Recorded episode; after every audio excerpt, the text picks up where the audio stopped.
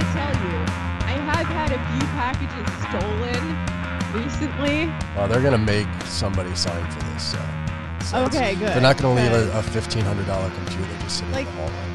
It was a very strange thing. It happened with my wine that I ordered for delivery the other day, like through one of those apps. Like, it was so bizarre. My wine, it said it was delivered. It never showed up. I called the place. They talked to the delivery guy. He said he left it with a small, bald man who was Ah. like on my landing and seemed like he knew me. And I was like, what the fuck? Just some random ass bald dude, huh? There is a small man stealing my stealing my stuff in my building. I'm like, dude, You if I ever find that guy, it- fuck him up. you're never gonna find him because it was the perfect crime. the wine crime. The wine crime. So, and someone stole my wine glasses too. It was- so it had to be the same guy. Got wine and glasses. Yeah, they were just waiting around. he got the wine and then he's like, "Oh God, I bet she's getting glasses too," and then waited to, to get those as well. It's pretty brilliant, I gotta say. Good job, small bald man. Uh, anyways, That's what happens when I t- when I broadcast to the world that I'm getting into wine. You know. these vultures just swoop into your landing. Um, that's a good maybe cold open. I don't know. You want to start the show? yeah, sure. All right. Moving on Um, from wine yeah, crimes. If you see a drunken leprechaun somewhere, um, please make a citizen's arrest on my behalf. I'll I'll stick the wine cops on them. Yeah, yeah. Uh, Jamie Peck, wine detective. just uh, from taverna to taverna, just doing that, that tough detective work necessary to solve all the wine crimes. the only good, the that's the only kind of cops that will exist after the revolution. They're just like cute wine moms who go around and solve wine crimes, and the penalty is that you have to give the wine back. Bodies of armed men, but it's just they've got uh, wine corks and they go around and they uh, re-purloin stolen wines. I like Yep. that. I like that. Uh, do you want to start or should I? Oh, um, You- whatever. You're good at starting. Go ahead and start. Uh, hello and welcome to the Antifada, where unrest is it's it's all right with caveats. Yeah, it's up. It has its ups and downs. We used to say unrest is best, you see, but um, we realized that maybe it's not always necessary. We're just we're just ruin everything. Well, That's what we do. You know what it is too is that uh, that was a reference to Majority Report, and I feel like not that we've left Oh, Majority true. Report behind, but we've like I think moved it onto our own level now, and not sure that we need to reference left is best. I think uh, or kind of our own thing. So new slogan sometime soon. I don't know. I like that. I do. But Um, all I- right. Well, yeah. somebody came up with that uh, for us. I really wish that we had had this talk before I got it tattooed on my body, but um, it's all right. Maybe I'll tattoo it over with the next one. Sure, sure. Well, uh, I'm Sean KB. I'm Jamie Peck. And we have no Andy today, but we have a wonderful guest, a delightful guest, an old, old friend of the show, uh, Aaron Benanav. What's up, man? Hey, how's it going? Good. Did I pronounce your name right? Close enough. Oh man, I feel like a jerk Be- now. Benanov, Benanov. Benanov, yeah. Bending off. I've known you since like 2010, but yet this entire time I've slept on learning how to um, pronounce your name. It's fucked up. You know, I just I'm used to whatever people say. It's a, it's a tough one for people for some reason. A little bit. You know, tough. I'm I'm a little bit jealous uh, of the V at the end of your name because my family too once had a V, but they took it from us at Ellis Island. Oh, that's probably for the best though, given what that name was, right? Peckerov with a V would have been a fine. well, no, I don't know. You still would have caught it. I catch it anyway. Ugh, yeah, sure. haters gonna hate. Well, uh, either thanks or fuck you to Ellis Island for that one. But uh, Aaron's got a uh, new book out from Verso Books. It's called Automation and the Future of Work. It's a nice, short, and powerful uh, critique of not only capitalism since you know the 1970s or so, but also a lot of the discourse around uh, job loss and automation and UBI and all the sorts of ways that uh, yeah, liberal theorists especially are trying to figure out uh, a future where it seems as though, or at least they're purporting that more and more jobs are going to be lost in all sorts of sectors that uh, we can barely anticipate at this point. So, excellent book, and uh, yeah, we're going to talk about it. Aaron, what uh, what what caused you? Uh, what how did this book come about? Hmm. Well, um, I I had done a lot of research on the question of why there were so many people in the world without jobs. And I guess I had written my dissertation uh, in graduate school about that topic. And so I was in the process of writing about, you know, what's really going on, like why there are so many people in the world who need work and can't find it.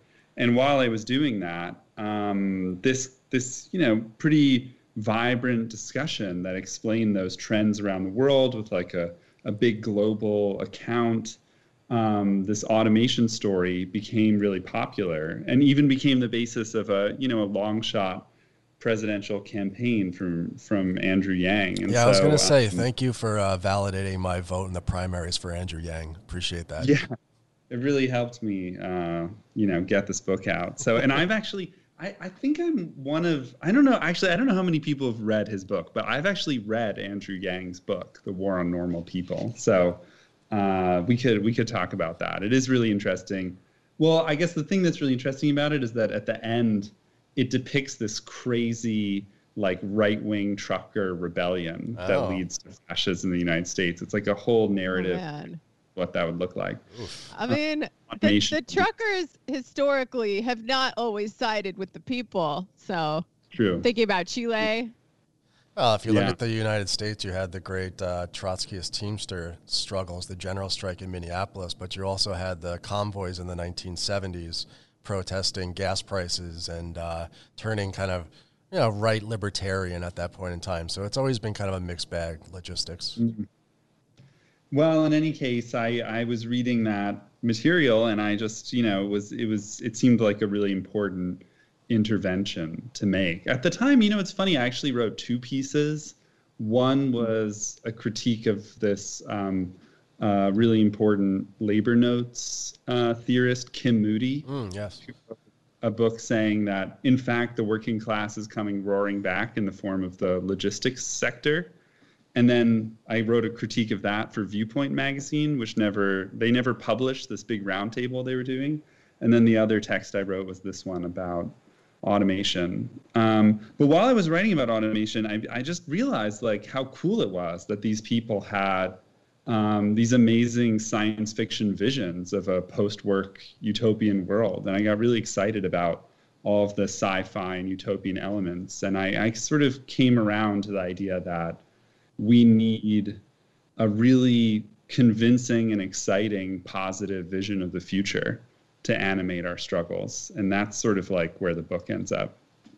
Now, I agree with you about that. I, I guess maybe this is a question for later, but I'll say it now. Whatever. Because uh, there is a real like anti-utopian strain in a lot of Marxist thinking.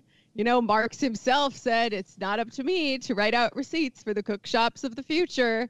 And, you know, a lot of my comrades are like, oh, Jamie, you're so crazy, always skipping ahead steps. Like, we can't even begin to figure out what communism is going to be right now before we have, um, you know, state socialism.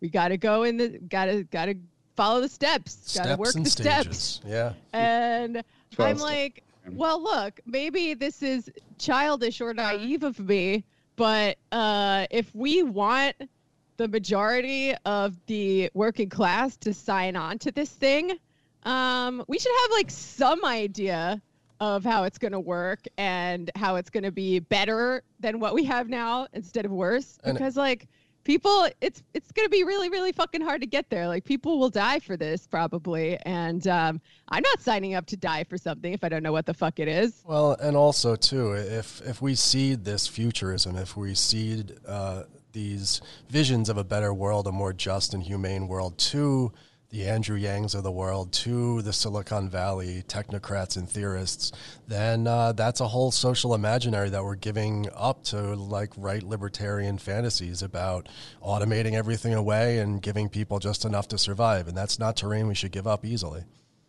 Yeah, I I agree with all of that. I mean, I think that there's two things, or maybe three. Like, one is that clearly um, we clearly like we don't need. I don't think that we should be coming up with blueprints for the future, right? I don't think we need like a detailed account of our particular vision of what it would look like. That's a bit, you know, I mean, that's silly basically for a lot of reasons. Um, but on the other hand, it's there's two things that we have to think about. One is that I think that even when average working class people and working class militants, even if they didn't have an exact account of what socialism or communism would look like, they had a pretty good idea and they could explain to other people in like five sentences what motivated them and what would be so much better about the coming world than the world that they live in. And what amazes me is that like I think myself included, but also so many of the people I know, like Jamie was saying, like they have no five sentences. Like they couldn't even basically explain to people why communism would be better. Uh-huh. They're sort of like in in in the place of having a positive account of the world they want, they lay out the catastrophe of the present moment, and that turns out not to be enough. Like that can lead to a very kind of nihilistic perspective, I guess. Right. And then the other thing, obviously, is just that in the 20th century, there really were all of these experiments with socialism, and there were all of these attempts to put it into practice. And we can have our account of why those things had nothing to do with socialism or communism, and we can have really good good explanations for that. But that just means like all the more that we need some basic version, some basic account of the world that we're fighting to create. All right, we are off with some spicy left com takes. I like it. Um, okay, let's start with this. Let's back up a little. Um, let's start with the automation discourse. You started to talk about it a little bit, but um, what are the assumptions at work here? Um, what are the solutions that they propose? Why have they become popular at this particular moment? And how do they think we will get to a freer, more humane, and maybe even socialist or communist future. P.S. Uh, very clever of you to name your book something that makes it sound like it too is automation discourse. yeah, that you know, it's that's a funny story actually, which I don't know that I've told. Um, I, you know, I, I mean, probably you know this, but like usually when you when you write something, the editors just they they give you the title. Like you don't really most most articles you don't get to choose your own title. So um, I just don't even think about it anymore. Like I don't even I just put some header on my text and send them in because oh. who cares? I'm not going to waste time coming up with something.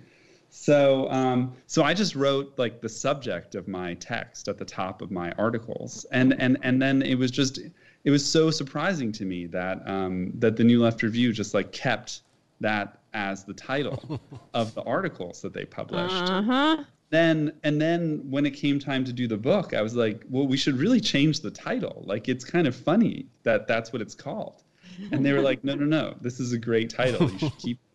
And I'm actually really bad at titles, so I didn't, you know, I uh, yeah, I don't know. I, maybe you'll have to tell me what the book should have been called. I, I have no idea. Uh, what should have been called? No, I think it was a, a very gambit. clever marketing idea, and I want I like I think it's good if people think it's automation discourse and then they pick it up and they find out what's actually going on. So good job. Yeah, think of all okay. the Yang gang who are going to be looking at like a critique of unemployment discourse and looking at like a Brennerite analysis of capitalism since the 1970s and underemployment and all that. It's great. So I'm going to yeah. sneak it in. I snuck I did sneak it in. I snuck I'm, it in. I'm planning to disguise my political treatise as chick lit. So um, Yes. You're you're a step ahead of me. And I'm going to um, use Twitch gaming, uh, playing Paradox games, in order to ruin the minds of so many American youth and bring them towards the, the way of the light, the path of good, the the, the communist uh, future and horizon. So so this this automation discourse, which you've now entered into, what what's it all about? I think some people are vaguely familiar with it, but you've done sort of a, a deep analysis on like immanent critique of how uh, liberal ideologues and technocrats are trying to understand a future where so many Americans are and and workers across the globe are going to be useless anymore for capital.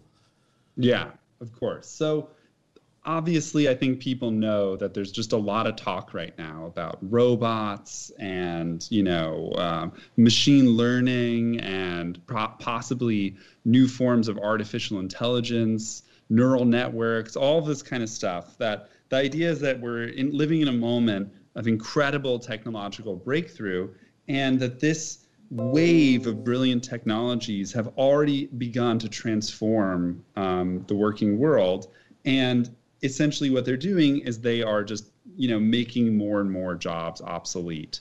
And so in their view the view of the automation theorists uh, this is already happening. It's going to happen more and more um, and it explains why so many people face such intense job insecurity why inequality has become so bad why we increasingly live in a kind of like monopoly um, society ruled by digital overlords and so on. And they say, look, you know, this this is a nightmare. It's becoming a nightmare. It's going to get even worse. Um, but it could be beautiful. I mean, think about how amazing it is, they say, that we could live in a world where people don't really have to work and where we live in like a post scarcity world of, of endless machine created abundance. Um, we only need to like change a little piece of society in order to flip from the nightmare into the beautiful dream. And the way to do that, they say, is to adopt a universal basic income. Basically, as people are losing their jobs, they can't afford to buy all this great stuff. So we just give them money, and then that money allows them to buy all the great things that the machines are producing. And so this is a view that's being expounded by like MIT technologists but it's also something that you know not just um, Andrew Yang, but like Barack Obama was saying it, uh, uh, Robert Reich, um, all of these people like liberal Silicon Valley people, um, and even people who are on the communist uh, left, like uh, Nick Srnicek and Alex Williams, obviously um, Aaron Bastani at Novara Media. So this is a really big Peter idea. Frase, we've had him on this show.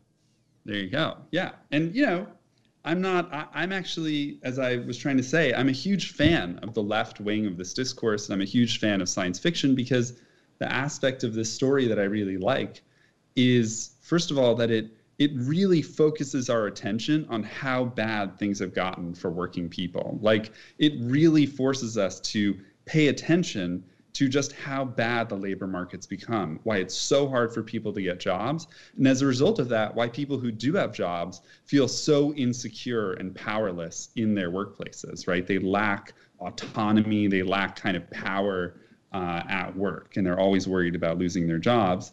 Um, so it focuses on us on that very real problem, and it tries to imagine really transformative solutions as well. I mean, you know, UBI is, and I, you know, we can talk about my criticisms of it, but it's a very beautiful idea that just for being a human being, you should be able to, you know, live a decent life, and and those things should never be in question, and nothing about you should ever ever allow that uh, to be taken away. So there's something really enticing about this. It just happens to be uh, wrong. That's the only problem with it.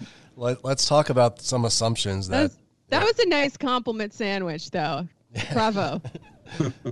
Let's talk about some of the assumptions that these theorists make on political economy, which you very much uh, attempt to and do a really good job of, uh, you know, collapsing in, in, into a into a more robust theory. So you lay out in your book that the reason the demand for labor really is dropping worldwide is not due, as these people would say, primarily to increases in productivity, that is output per worker, uh, brought on by technological innovation, but a decrease in output growth caused by market overcapacity, which is to say, too much shit to sell and not enough people to buy it, an overaccumulation of capital, uh, an overhang in industrial uh, production. Can you briefly summarize what's been going on since the 1970s? Um, the global population is growing, but what's what's going on with the economy now that uh, gives rise to all these ideas and these fears? Yeah. So, well, you know, you you you said that quite well. I think the the the kind of something that might be counterintuitive for people if they're not super familiar with economic concepts is that um, if robots and computers really were replacing all of these workers, uh, that would show up as higher and higher levels of labor productivity. So it would seem like workers are producing more and more precisely because workers are being replaced. And the reason for that is that when you measure labor productivity, you're not measuring like the productivity of you, you know, Sean, as an individual worker. You're measuring like how much stuff is being produced divided by how many hours everyone is working, like in a whole sector, for mm-hmm. example, or in the whole economy. And so, as people were being replaced with machines, it would seem like the workers who are left are making more and more stuff, right? Because they're making it without the help. All of their all of their fellow workers are are being transformed into robots. So you'd expect if automation were happening that labor productivity would be rising at an accelerating pace. And it's just obvious that that's not happening. There is no evidence that that's happening. Um, and in fact, you know, for the whole economy, labor productivity growth rates have really fallen pretty significantly over time.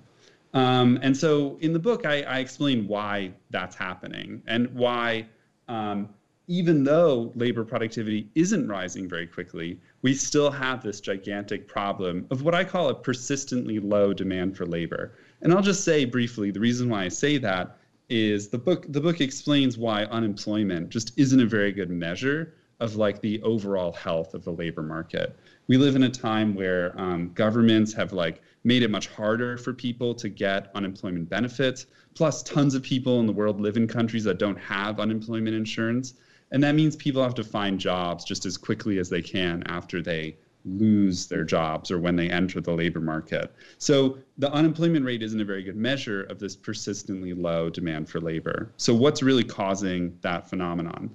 Two things that you need to understand. One is, uh, as you said, there's just it's not really just a story of new technologies being adopted, but also that more and more countries have gotten in on the game of producing industrial goods. Like basically it's not just about new technologies, but about the spread of technological and productive capacities across the world. And in essence, people know this story. They know that we live in a time of global hyper competitiveness, of races to the bottom, right? Of, you know, um, companies looking for places where there's t- tons of workers, and then they put factories that only apply, uh, only employ a tiny share of those workers, right? and they give them very low wages. And then there's like global competition up and down at every level of these supply chains. And the result is that um, internationally, industry is really oversupplied. And yet, companies all over the world, countries all over the world, are encouraging companies to keep entering industrial lines. Why are they doing that? Really, it's because the situation's even worse in agriculture. It's way worse in agriculture. Overproduction agriculture globally is extreme. Um, and there's just no other way than finding a place in industrial supply chains to be part of the world economy. Services represent an incredibly small share of global trade. And most of the services that are traded are the kinds of services produced in like London, like financial services and so on, um, maybe tourism. But so the result of all of this is that like countries have to try to get in on industry industry's been globally massively oversupplied. The whole world is deindustrializing over time. Um, and services, which are the remaining sector of the economy that could generate rapid growth, are just incapable of doing that because services, by definition, basically don't get mechanized. They don't experience the kinds of rapid productivity growth that's possible in industry and as it were in industrialized agriculture as well. So the result of this whole story is that it's not really about brilliant new technologies causing productivity growth to rise so quickly that all these jobs are being destroyed. It's really about um, industry becoming so overcapacitated globally that industrial growth rates are driven down, economies slow down, uh, jobs are not created as fast as they used to be, and most people are ending up in the uh, low wage sector of um, uh, low wage uh, parts of the service sector where productivity growth rates are low, wages are low, and insecurity is very high.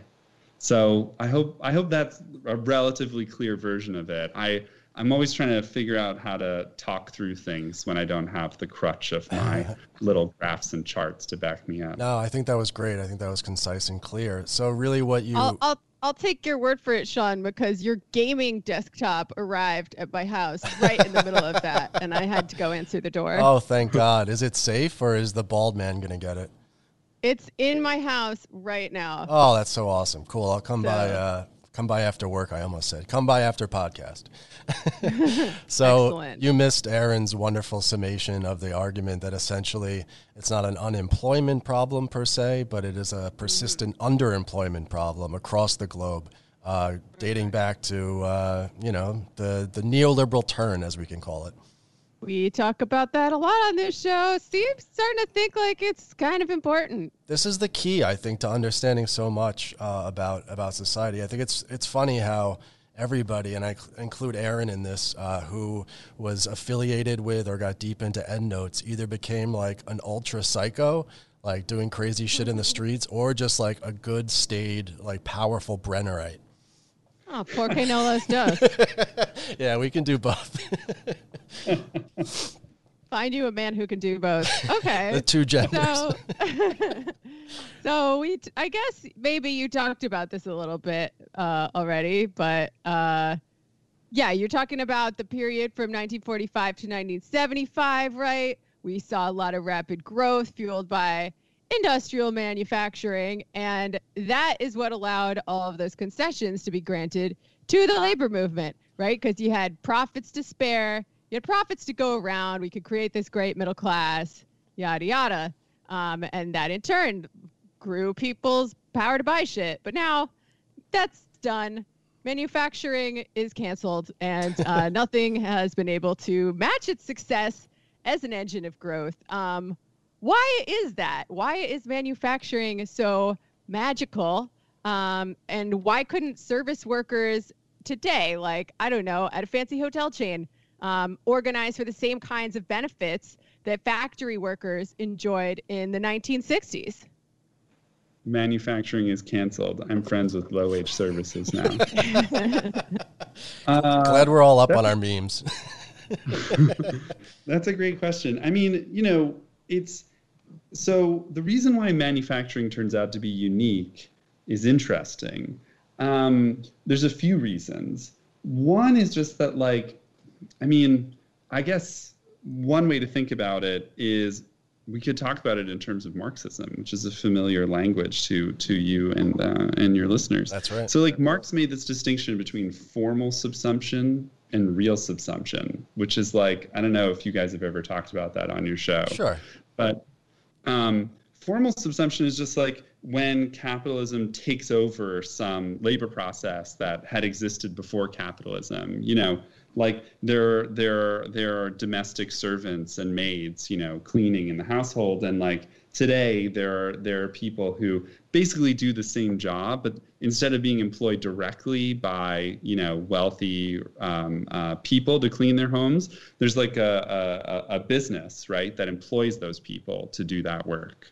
Um, and that's what Marx called formal subsum- subsumption. Real subsumption is when capitalists then go in and like transform that labor process, break it apart, and reassemble it so that it is amenable to persistent, constant, you know, incremental changes in productivity over time. And basically, the main way that this real subsumption takes place is something like industrializing the work process. So even where we see services that um, have higher productivity growth, it's generally because they've been made to look more like a factory. So think about like fast food work, right? It's kind mm-hmm. of industrialized food production or warehouse work, right? With the new types of like kind of almost like assembly lines and warehouses. It's a kind of industrialized work. Or even industrialized agriculture. Like agriculture used to be a really lagging sector in terms of productivity. It was really hard to raise productivity in agriculture until this whole revolution in agricultural technologies that involved fertilizers, hybridized crops, new forms of mechanical like farm implements um, suddenly made farming and of course you know confined animal feeding operations like make farming look more like an industrial process. And then you get the kind of productivity growth that makes it possible to essentially, like you said, share that growth with workers, right? Like workers' wages can grow at the rate of productivity growth, and everyone can benefit, as it were, even though you still live in a class society. You can have rising wages and broadly shared economic growth. It's not necessarily the case. Like industrial growth, although it's faster, it only creates the conditions for workers' movements to you know, expand and generate unions and social democratic parties. Like they have to fight really hard even to benefit from that, right? Even under those auspicious conditions, often because there there are either like a lot of people still in agriculture, or in the case of the U.S., there's all of these people emigrating into the U.S. Um, so it's hard for workers to fight for those conditions. Um, but they can under industrial growth. But when we live in this period, as you said, once the industrial engine has run out, and it really has, it's not like you can go back to that period before. Um, not unless 40- you destroy enough capital, but we don't want that because that would probably be another war. Yeah, but it would probably be really hard to imagine that happening just yeah. because of industri- of uh, nuclear weapons and stuff, right? And even that, I mean, we could talk about that. I don't totally believe in the capital destruction thesis about okay. what World War II did. I think it was way more about the way that it politically allowed for, um, especially Europe, but also other places, to like combine their markets and continue the process of proletarianization that had been cut off by a lot of um, uh, tariffs and like you know trade restrictions during the interwar period. But in any case, like once that process took place and we really saw the greatest industrial build out in world history between 1945 and 1975 you now just have so many countries with urban industrial workers and educated workforces that it's just really hard for a few countries in the world to like monopolize industrial growth and generate the kind of incredible um, growth rates or persistently high growth rates anyway that uh, that would let that kind of thing happen. And so what we're left with today are economies where um, the remaining growth engine is services, and for the most part, services suffer from just really low productivity growth. So even today, in a place like the U.S. Uh, or take like Japan or Germany, um, which are you know major uh, advanced capitalist country um, economies, in industry, productivity grows at about like two and a half percent per year or something like that, which is pretty fast over over a very long period of time. But industry makes up a very small portion of the economy. The overall productivity growth rate is 0.7 percent per hmm. year. It's not even one percent. So it's like really slow. And under those conditions, for the rich to get ever richer, they just need to get as much of that growth as possible. They can't share any of it in order for them to still see like rising income. So there's very little possibility of sharing it. Uh, and you know, we could talk about differences between countries like France, where it actually is more shared, and French the French economy grows at a really slow rate compared to the U.S., which grows somewhat faster. But you know the working class sees like an incredibly low rate of um, wage growth over time. So yeah, in any case, those those conditions, because services aren't amenable to the kinds of transformations that turn them, most services can't be made to look like industrialized processes with constant uh, incremental increases in productivity, but rather suffer from this very slow rate of productivity growth. You're crunching down the space of growth and you're making it so capitalists need to really force wages down as much as possible to see their own incomes grow at what they believe is a reasonable pace. Yeah, let's uh, let's tie this grounding in pol- political economy into the object of analysis, which is uh, universal basic income and their theorists, right? So you cite in your book uh, an essay called "The Capitalist Road to Communism," and you say that UBI could possibly work as a transitional program if the dropping demand for labor were due to automation, uh, which is presumably is galloping towards full automation in this particular scenario, but not if it's due to slow output growth. Can you explain why that is? Is it because there are simply more profits to go around in the automated future? Is it because the capitalists would be more chill about giving up power over workers if they think they wouldn't need them all very soon? Why why wouldn't uh, why would capitalists fight tooth and nail against redistribution of their surplus in one scenario but not in the other? That's a great question. I mean, I think the truth is that they would fight tooth and nail anyway, right? Like it'd be pretty hard to make that change, even in a even in an automating world. And I think, you know, one of the books I like best from that whole sort of automation discourse kind of environment is Peter Frase's uh, Four Futures. Yeah. Because he really says, like, look, you know, you can totally have a world where um, you overcome like labor scarcity. You don't need workers anymore. And yet, you know, the rich just monopolize all the benefits of this automating technology. And then you have a kind of renterism. Uh, one of the big problems with the automation discourse is that they sort of seem to think like I think there's a there's a reason why technocratic like there's a reason why technological determinism tends to come with like technocracy in some way. Like they just say if we could just get people to really see the problem then they just see it's like an objective problem. And you know we should just solve it without politics. And they think ubi is a kind of post-political solution.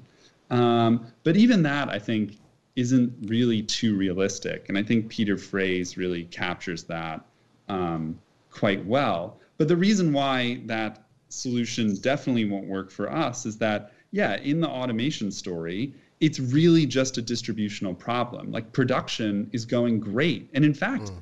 people are being freed from drudgery, right? Like people are having to do less and less crappy jobs. All these jobs are going away. Um, there's no more problem of production. The problem of production has been solved. And all that remains for society is to solve its distributional problem. And if there's just more and more stuff, it just, it kind of almost seems like the poor would only need one replicator or one AI robot, right, to to be able to have um, more or less everything they need anyway. So in the kind of like automation story, you can see why UBI solves it because all that remains is a distributional problem. You just need to give people money, or you need to give them some way anyway, like replicators or something, that they can access what they need um, just like the rich can.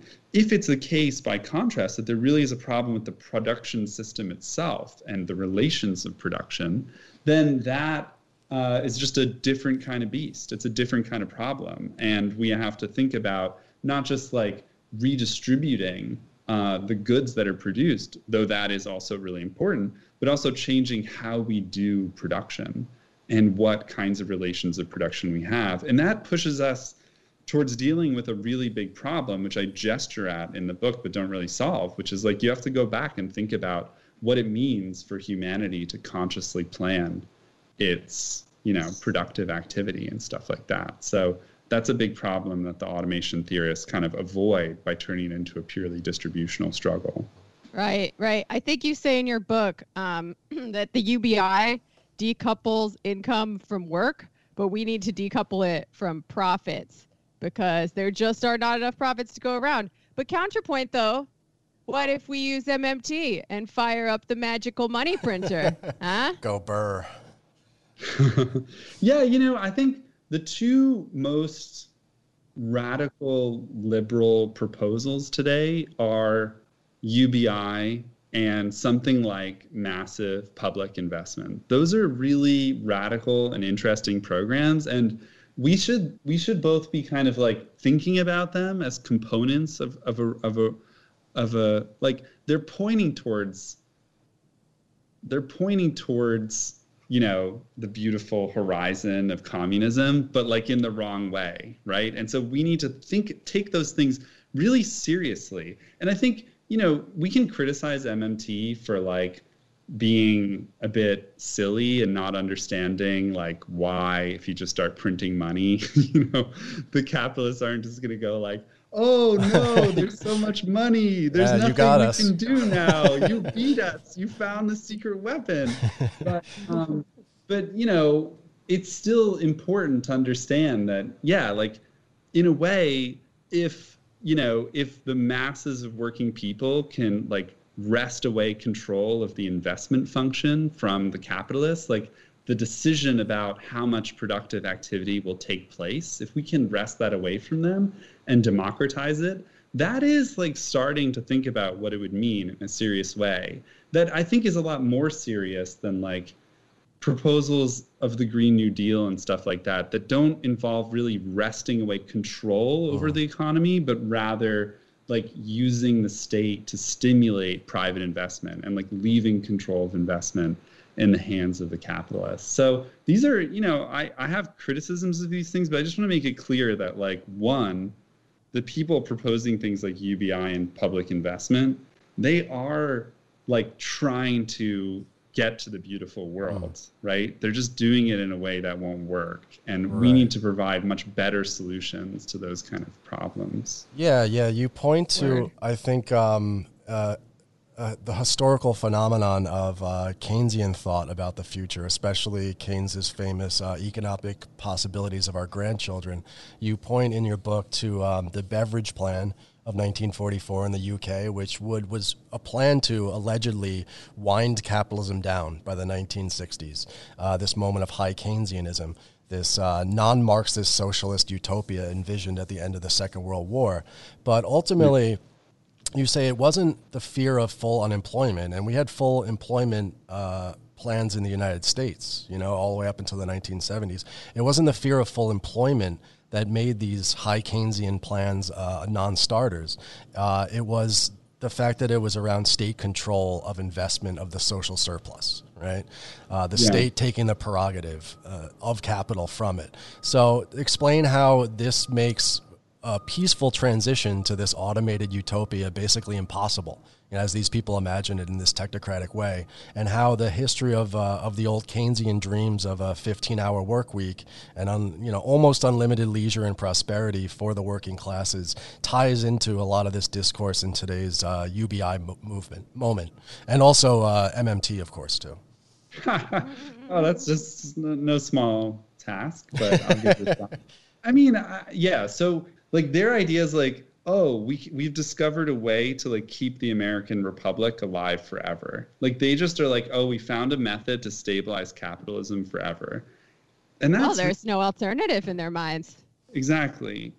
But the the british and european keynesians were like trying to radically reconstruct society um, through like one last push of capitalist development. And I think that those people like I don't th- I think there's a lot of reasons why it didn't happen. And the Beveridge plan was like the Beveridge full employment plan, not the the NHS thing people got really excited about. And so he thought, "Oh, I can make this proposal for radically reconstructing society." But then his proposal became like the enemy that everyone else was thinking like whatever we mean by full employment, it can't be what Beveridge oh. Mm. wants to do. Because what Beveridge wanted to do was for the state to take over the investment function for like a very large portion of investment to be public investment and for that public investment to be directly focused on improving the lives of working class people. So he was like let's take you know a large part of investment and just devote it to health education um, um, you know improving public housing and uh, getting rid of poverty. And then once we've done that for about 25 years we'll just say like we've created a world that's really nice for working class people to live in and now we're going to like reduce income inequality and radically shorten the work week. That was his like 25 year proposal and of course it was widely rejected because as you said it's not that the capitalists were worried about there being full employment it's that they wanted to be the ones to determine whether there was full employment or not because workers can get really powerful when there's full employment right? So capitalists need to know that they have the capacity to take the pressure off of the accumulation pedal, create unemployment, and resubject workers to the discipline of the labor market. Um, and so the, the, the world we got after World War II was not a Keynesian world. And I think that the opposition Keynesian neoliberal is important, but there's really essential things that it misses. And one of the things it misses is that the post World War II order was in no way constructed as a Keynesian order. It was an export led growth model in which countries would only be able to get full employment insofar as they really promoted export led growth, kind of suppression of real wage growth. Um, to like allowable limits of export led growth, and therefore capital, like private capital, remaining in the driver's seat. And when the crisis came in the 70s, that was supposed to be the moment when like you know the state or whoever or the working class like took over wrested away control of the apparatus and took us in a different direction. Right. When the Meidner plan is supposed to work. Yeah. But of course, what we saw instead was like a massive class war, the reimposition of unemployment and labor market discipline in a really severe way. And yet, you know, the growth engine never came back. Things just got worse and worse. Governments continuously subjected populations to austerity and labor market insecurity by saying, you know, the beatings will continue until morale improves. Right. And we just, you know, here we are. You know, it's it mm-hmm. never worked and it's made the situation much worse. It's not that along the way, obviously, like some countries have done very well um, developmentally, right? Like there was a big growth spurt in East Asia and like South Korea, and then of course China, which is a huge, huge part of the world's population, um, saw high rates of growth. But those high rates of growth, even in China, were of course obtained with like massive increases in in-country inequality, incredible amounts of pollution and you know really cutthroat competitive um, uh, struggle to get into international industrial markets that led to a lot of other middle income countries um, to see much slower growth in a kind of global zero sum game. So it's a complicated story. That's all right. I'm saying. Uh, kind of blew my mind actually when you said that what we think of as the Keynesian era really wasn't and uh, it was way more Keynesian once we entered what we think of as the neoliberal era. Because I feel like most people just think of uh, Keynesianism and that era as something being marked by, you know, uh, large amounts of social spending on the welfare state and whatnot. But uh, that part of your book made me go like, what do I do? I even know what Keynesianism is? How are they doing Keynesianism now?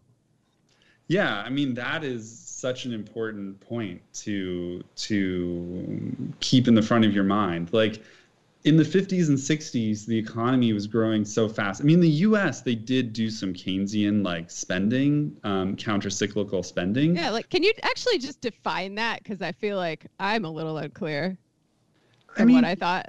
Yeah, all it means is that like there's an attempt to smooth the business cycles. This is like American style Keynesianism, the like eternal republic Keynesianism. It just means like you you try to smooth the business cycle. So like when there's a downturn and all these capitalists stop investing and it causes unemployment and it causes people's savings to disappear, the state steps in and it spends the money to sort of stabilize the investment climate and encourage capitalists to part with their money and to begin to invest again.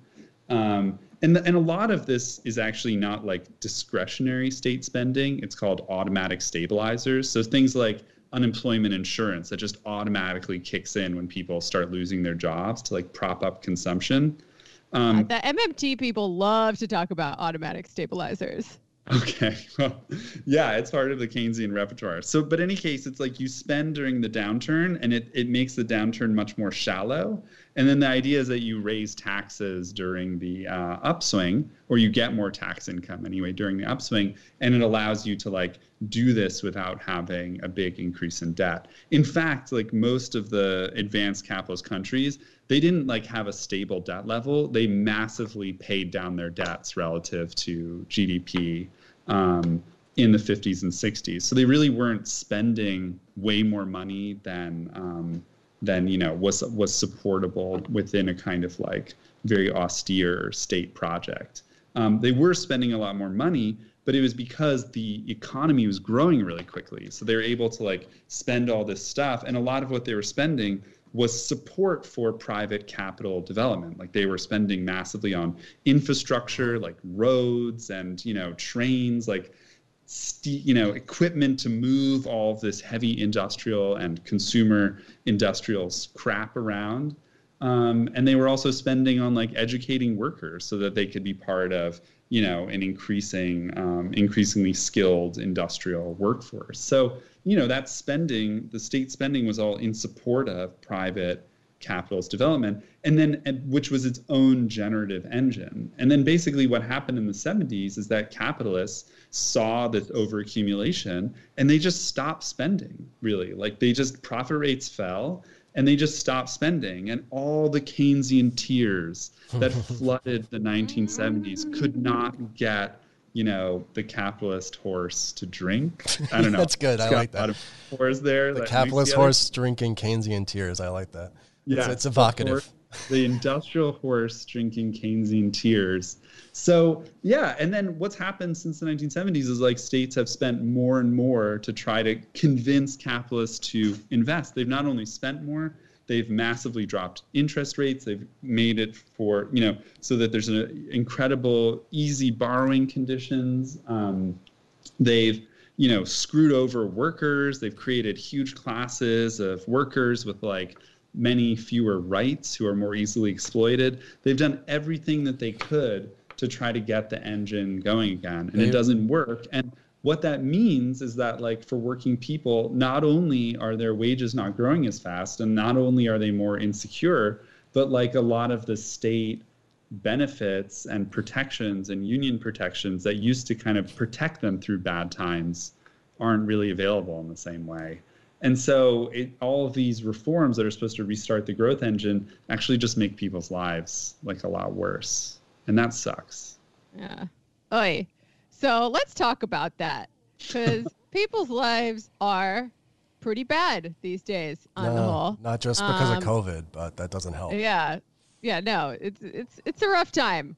So you say that more so than unemployment, um, underemployment is the condition of our time, the result of all of these processes. Um, as this this low paid service sector has arisen to capture uh, many of those who would otherwise be unemployed in this era of deindustrialization. Um, and these these sectors have arisen to exploit the growing income gap within the workforce, right? As the higher paid workers, um, a you know they're fucking busy too. They have less time for social reproduction.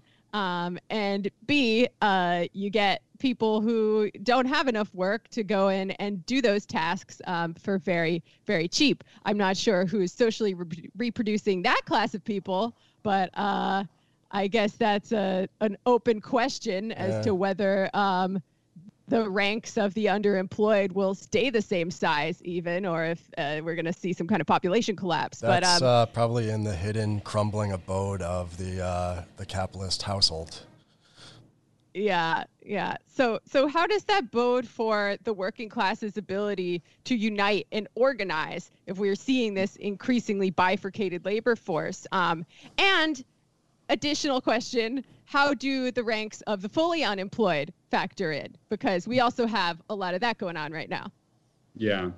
Yeah. So, really interesting questions. I mean, one thing that I try to explain in the book is that when it comes to what it means to live in a world of like low, persistently low labor demand, it really is different depending on what country or region of the world you're in, right? So, you know, just a really simple example here is like in the US, you never really had very much labor protection. Like most people can be fired at any time as long as it's not for like a discriminatory reason. And we know that in the US, like actually, even for discriminatory reasons, right? Like people get fired all the time. And even for union organizing, people get fired all the time.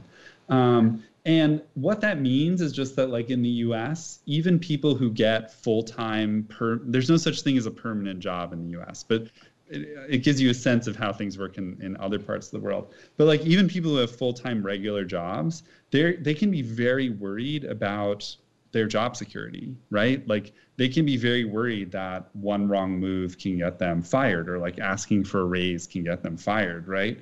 Um, so in the US, you have like insecurity that just really spreads throughout the whole workforce and even reaches into the college educated workforce. That, you know, a lot of people get college educations because um, they're trying to escape from that kind of insecurity.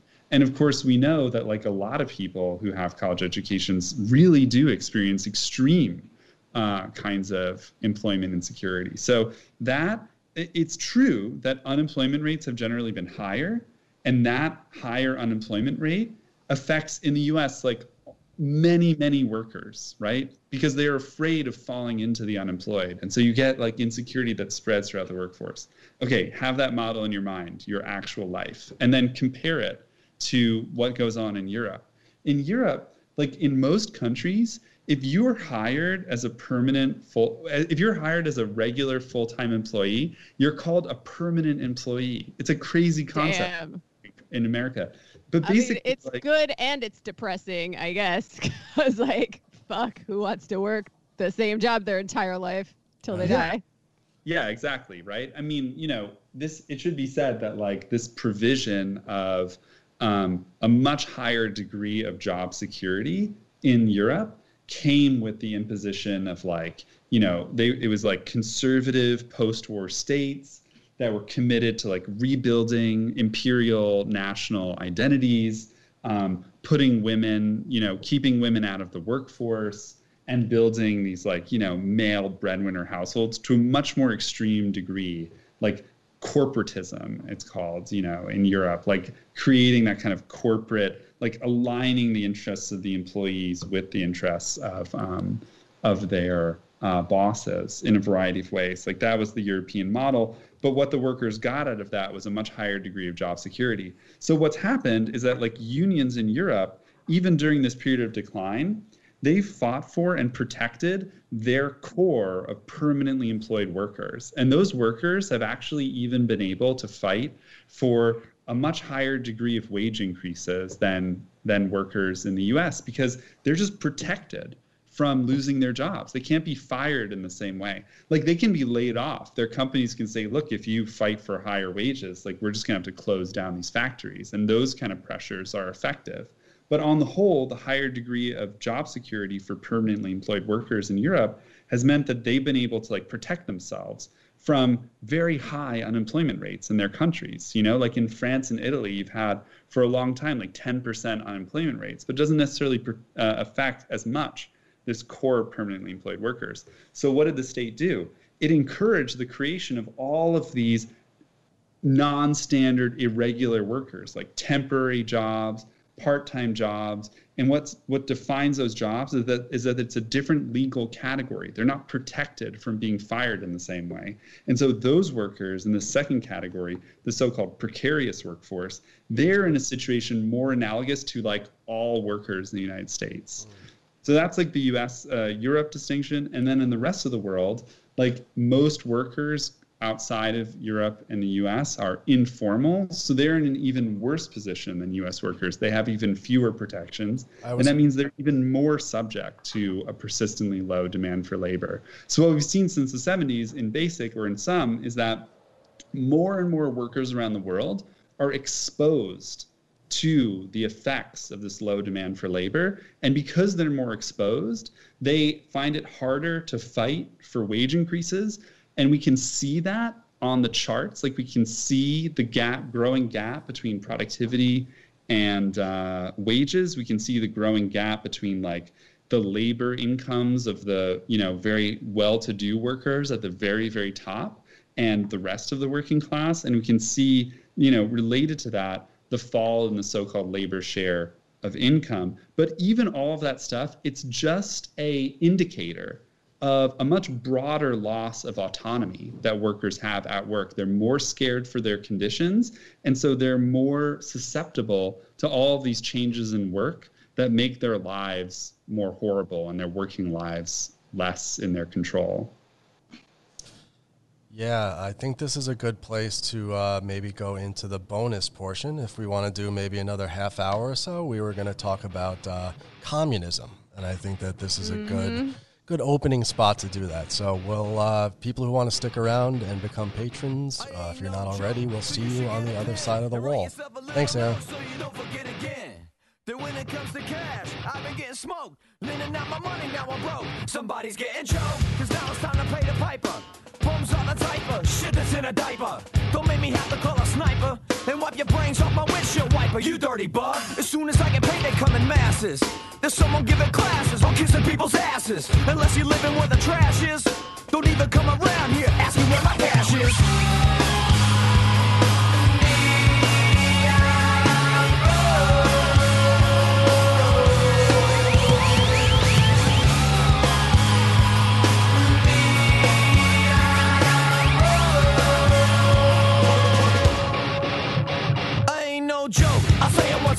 And if I get provoked, there'll be knuckles on your chin. Some people never learn. Borrow it from me, you might regret it. For one, I ain't no bank, and you got shitty credit. As soon as I get paid, they're coming out the woodwork.